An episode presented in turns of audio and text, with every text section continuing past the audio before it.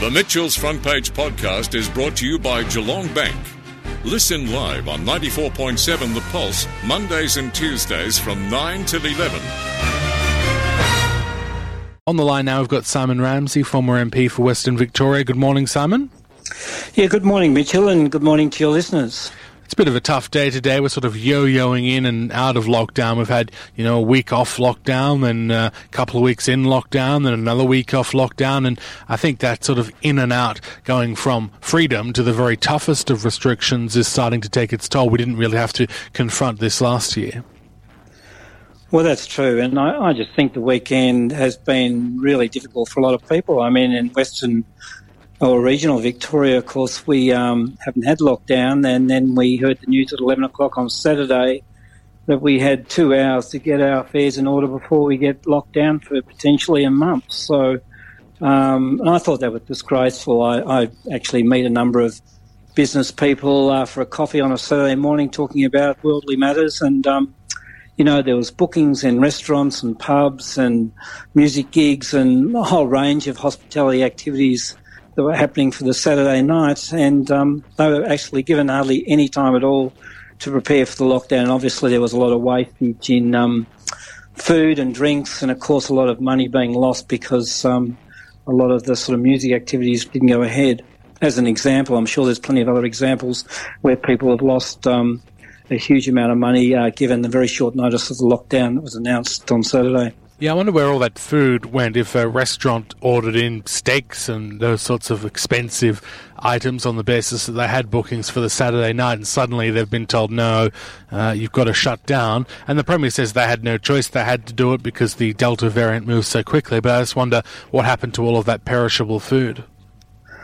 Well, I, I don't know. I assume it was chucked out, uh, Mitchell. I don't believe the Andrews government had to move that quickly. I would have thought at least allow till five, six, or seven that night for businesses to be able to sort of acclimatise with the restrictions or make provision for the restrictions which would reduce the, the loss, both financial and physical, um, in, in you know their businesses. Uh, you know, I appreciate the the area of concern was the Greater Shepparton area, and um, that was being very um, strongly monitored, but there was nothing uh, I'm aware of. Perhaps uh, Little River, if that's now being uh, caught in the sort of City of Greater Geelong um, catchment, but uh, I wasn't aware of any um, transmission activity down our way. So I thought it was very hard to suddenly lock down regional Victoria with only two hours' notice for many, many people.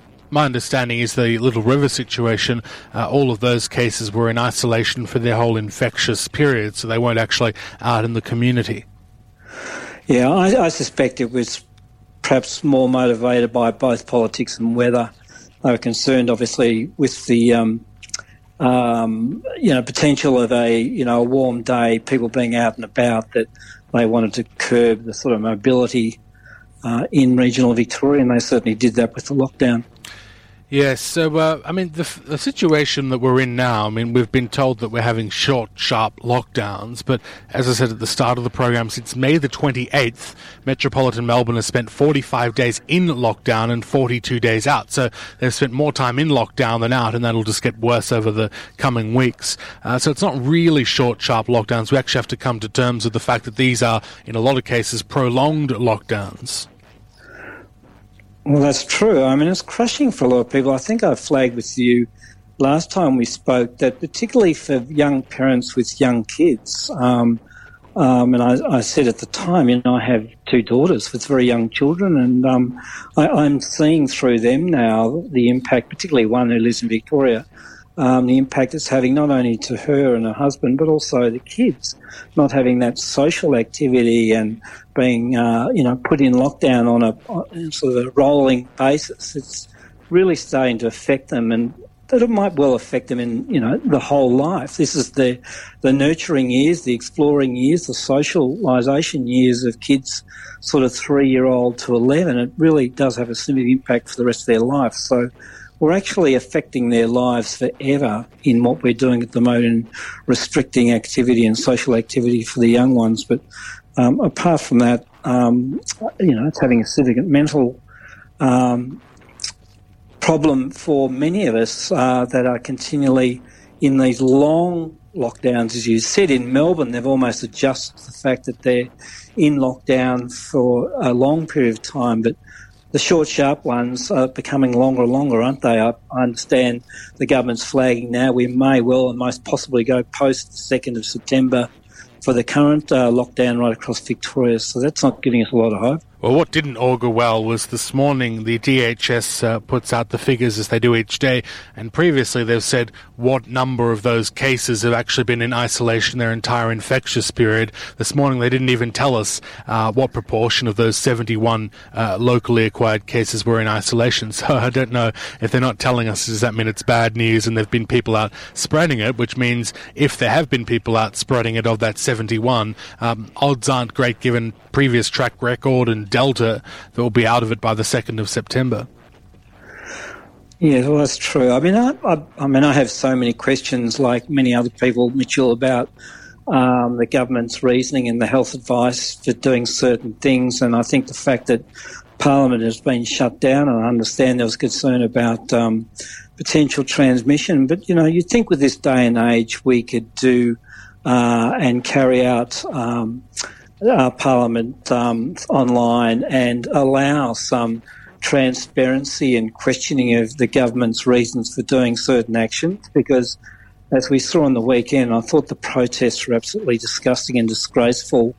Uh, the way that um, some of those in those press protest groups right across the country behave, particularly uh, to our law officers, but also to the public generally in uh, putting them at risk by their by their actions. But the frustration is building so much now, and we have so much lack of scrutiny in the current governments, the state governments particularly, um, that won't allow Parliament to sit and, and have some of those questions asked of our uh, ministers in respect to the advice they're receiving and also the actions they're taking and see how they correspond. Um, I'm just wondering, you've been in government, so you have an idea of what it's like to deal with the media. Is there a better way to do announcements about lockdowns than what we currently do? Because the way this one happened, for example, on Friday night, they released a statement just saying closed community sport, but didn't say anything else, just said we're very concerned. Then in the morning, no one says anything, and then you're just reading on Twitter uh, journalists uh, spreading leaks and saying there's going to be a lockdown. So you're really relying on the journalists leaking the information first uh, before you actually get that official announcement. Is there any other way of doing it that's a bit better than that? Because at the moment it seems like there's a long vacuum before there's the actual final announcement, and uh, people then get on edge and are worried, and then rumors start to spread. Like there was a rumor going around that takeaway coffee would be banned, which uh, was just about the end for some people. Well, it does feel like we're almost puppets, doesn't? The government is using us as puppets in that they're trying to prepare us for bad news, then they're putting out through leaks, um, whether it's through the media or, or, other sources, you know, some of the potential worst case scenarios. Then they sort of make a, an announcement down the track that's not quite as bad, so we're feeling a bit better about it. Uh, I just think, from a psyche point of view, we're being used um, by the government, and I think they all do it. I think New South Wales is no better. The, the sort of gold um, plated um, pandemic response that uh, the Prime Minister keeps referring to as, as, New South Wales being the example. I think the way that they're actually even announcing um, some of their restrictions is just totally chaotic.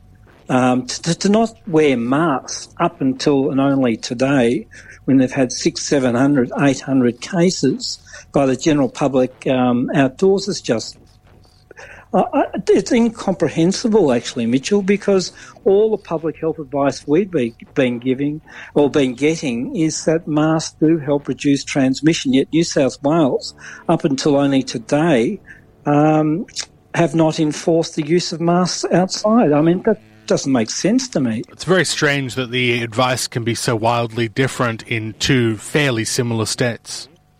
And the borders, I, I, don't know if you saw the article in the Australian, but we have Victorian families that have um, yes. students um, uh, working in ag colleges across the border, and they're not able now to um, come back into Victoria. And of course, there seems to be a lack of um, goodwill between the two governments to provide some sort of access back to their families across the border, even if they're willing to do quarantine or be double vaccinated. Uh, double vaccinated. Just, I don't know. It just seems to be an unwillingness to try and um, accommodate uh, some of the, issues that are coming that are affecting families right across the board.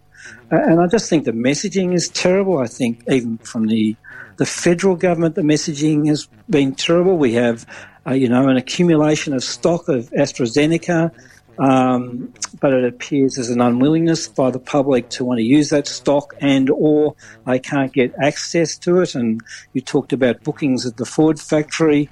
Um, I tried to book to the Ford factory. I was due for one on the 1st of September with a 12 week interval between my first jab, and I wasn't able to get a booking until the end of September. And then, uh, just by pure luck, I happened to be walking past a Highton pharmacy and I saw they were taking uh, bookings for um, vaccinations. So I just wandered in and booked online there and then, and I was booked in within about four minutes. Oh, so the pharmacies are actually playing a crucial role in um, having the vaccine accessible, but also having a place to where you can have it accessible and easy now. And I think that's fantastic. I don't understand what's going on. And I said it in the first hour. If there's stock going to waste, and I'm being told by Barwon Health and the state government through Christine Couzens, yes, there are appointments available today at Barwon Health. Why are so many people saying they can't get appointments um, for a number of weeks in a lot of cases? Well, I was advised when um, I actually put this on Facebook that I had trouble booking into the Ford factory is that many people just walk in uh, early in the morning or, you know, not the peak hours and they go straight in. So I'm not sure the online booking service, particularly for those larger hubs, um, are that accurate. And I think you've got to be on them all the time to rebook and rebook to get to a date where, you know, you feel more confident that you're getting the best – interval between your first and second vaccine or your first vaccine. I can't understand why no one's had their first vaccine yet. The, the vaccine's out there and the publicity has been um, such that, you know, everyone must know now how important uh, vaccination is to reduce transmission and reduce cases of this uh, virus. So I, I just think perhaps the online service is not the be and end all and it's got some faults and you just need to keep trying and trying. But having pharmacies, GPs, and others now administering. I see now there's drive-ins, a bit like getting McDonald's. You can get a vaccine virtually on the spot as you drive into a vaccination hub. So it is getting easier.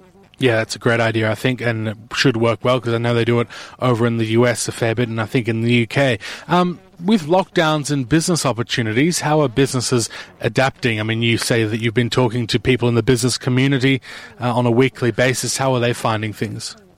Well, more in the retail. Hospitality is really hard because I think people just don't have capacity to be able to judge when, when we're going into lockdown. Uh, and even now, as you said before, the government's already making noises about potentially some of the takeaway opportunities for small business. Uh, hospitality may well be uh, restricted as well, but certainly online shopping. I'm just hearing from uh, friends and family and others, uh, business people, that they're actually their online business is doing better than it ever has before. In fact, uh, some of the retail figures coming through are as good as pre-COVID. So obviously there is opportunities there um, to boost your business online, and certainly I think people generally are supportive of buying online, knowing that, knowing that those businesses have, uh, you know, have been facing difficulty not being able to have uh, shopfront uh, access. So I think online uh, entrepreneurs, I know people are getting into Instagram now a lot in selling their business and um, obviously other social mediums. So uh, it's not all doom and gloom. There are businesses making money, particularly in retail, and they're doing it online and they're sort of using all the available resources. There's a lot of small business development groups uh, that are helping and supporting small business right across the region and tapping into one of those, uh, I think would be very helpful those particularly those uh, startup businesses that are, are, struggling to find some momentum in the um, the uh, online sales. Well, good to finish on a positive there. Thank you very much for being on the program. Who knows where we'll be when we speak in two weeks' time?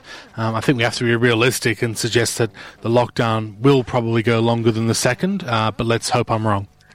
Yeah, and I hope also, Mitchell, I've just tapped in. Obviously, my business now requires a permit, which I don't have, but the small business grants and the money that's supposed to be flowing from the Victorian government and federal government into those uh, uh, businesses or um, workers that are in lockdown now, uh, you go online now and you actually can't access it because the lockdown dates for region of Victoria haven't come through the MyGov site or Centrelink. So, you know, it's a, it's a, a. A lot of businesses actually are not getting the funding support that has been promised through both state and federal governments um, because of the slowness of, um, uh, you know, the dates of the lockdown dates being put into the system.